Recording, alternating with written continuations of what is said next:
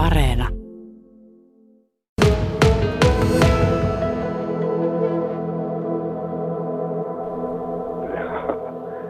No, kyllähän se mukavasti lämmitti mieltä.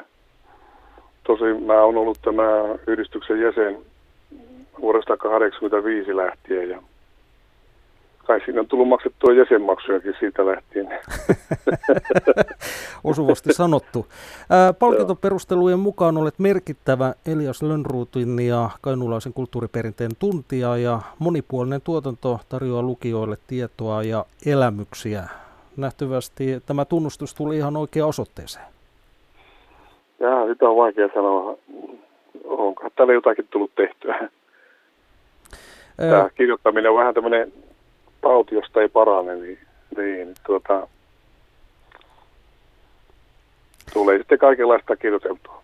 Kyllä, suuria määriä, kaiken kaikkiaan yli 50 tietokirjaa ja valtavan määrän tietysti arvosteluja ja muita julkaisuja on, on tullut tässä vuosien aikana tehtyä, niin minkä näkisit, jos ajatellaan tämä tuotantoa, joka varsin kattava on, niin mikä reijo tuotannosta on jäänyt vahviten mieleen? No, tässähän on erilaisia teemoja. Mulla on vähän nuo eväät levinnyt vähän sinne sun tänne, että, mutta Kainuussa on ennen kaikkea niin tämmöiset luontoaiheet, ainakin viime aikoina ne ovat kovasti kiinnostaneet ja, ja, ja on tullut tätä maakuntaa sitten kouluttua. Minä en ole nyt täältä Kainuusta kotoisin, vaan muualta, niin sillä tavalla olen ikään kuin kantapään kautta yrittänyt oppia tuntemaan tätä, tätä maakuntaa ja on täällä tullut koluttua kaikenlaisia koloja, luolia ja rotkolaaksoja ja varsinkin tuota Oulujärveä on tullut porkattua puolelta jos toiseltakin. Ja matkolla aika tiivisti olet myös kameraa pitänyt, kolme ja puolisataa tuhatta valokuvaa, että se on kyllä huikea määrä. No joo, on ollut kesäisin tapana rampata ympäri Suomea ja on tullut käytyä arvioiden mukaan yli 300 Suomen kunnassa ja joka paikassa on tullut sitten otettua kuvia eri kohteista periaatteella, että aika tavaran kaupunki. aika monessa yhteydessä niin niistä on ollut hyötyä, kun olen näitä omia kirjoja kuvittanut. Kyllä. Sillä tavalla, sillä tavalla siitä on ollut hyötyä. Ää, tuossa totesit vähän aikaa sitten, että luonto ja historia tietysti on vahvasti ollut hyvinkin sydäntä lähellä eri, eri teemoissa, niin onko jotain muuta, mikä, mikä kiinnostaa paljon? No Kainon kulttuurihistoria myöskin. Täällä on elänyt monta Suomen kulttuurihistorian merkkihenkilöjä.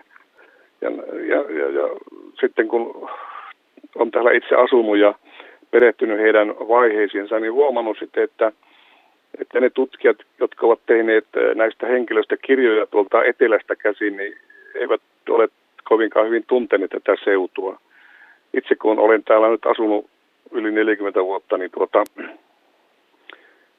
olen oppinut tuntemaan sitten näitä, näitä kohteita ikään kuin kantapään kautta ja sitä kautta ymmärrän ehkä paremmin kuin nämä etelän tutkijat sitten näiden henkilöiden aivoituksia ja varsinkin varhaislapsuutta, kun olen esimerkiksi tätä Eino Leinoa ja hänen lapsuttaan täällä tutkinut ja, ja sitten myöskin tämä Elias Lönnruut hänethän tunnetaan nimenomaan Kalevalan isänä, mutta mulla on ollut lähtökohtana, että olen tutkinut häntä nimenomaan piirilääkärinä.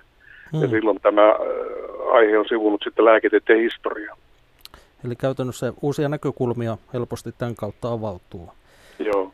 No seuraava kirja käsittelee Jokihelmi, Jokihelmi simpukoiden pyyntiä, niin missä vaiheessa tämä kirja on tällä hetkellä? No, se on ollut pitkäaikaisena haaveena. Me tehtiin tuota tuottaja Veli-Matti Karppisen kanssa tämmöinen televisioelokuva vuonna 1990 Jokihelmien lumoissa ja siinä oli pääosassa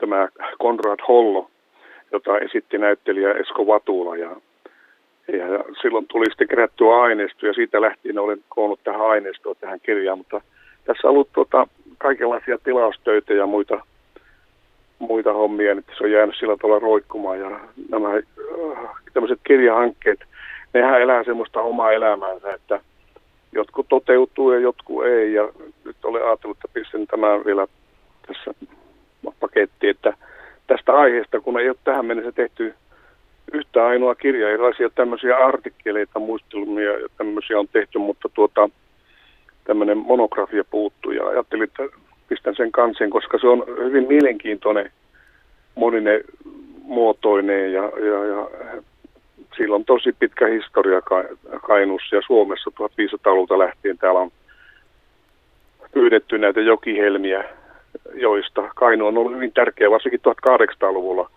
tässä raakustamisessa. Emäjoki Hyrynsalmella oli tämmöinen keskeinen joki, josta pyydettiin näitä jokihelmiä ja niitä sitten toimitettiin tuonne Pietariin, jossa niistä valmistettiin tämmöisiä arvokoruja. Sillä tavalla hyvin mielenkiintoinen.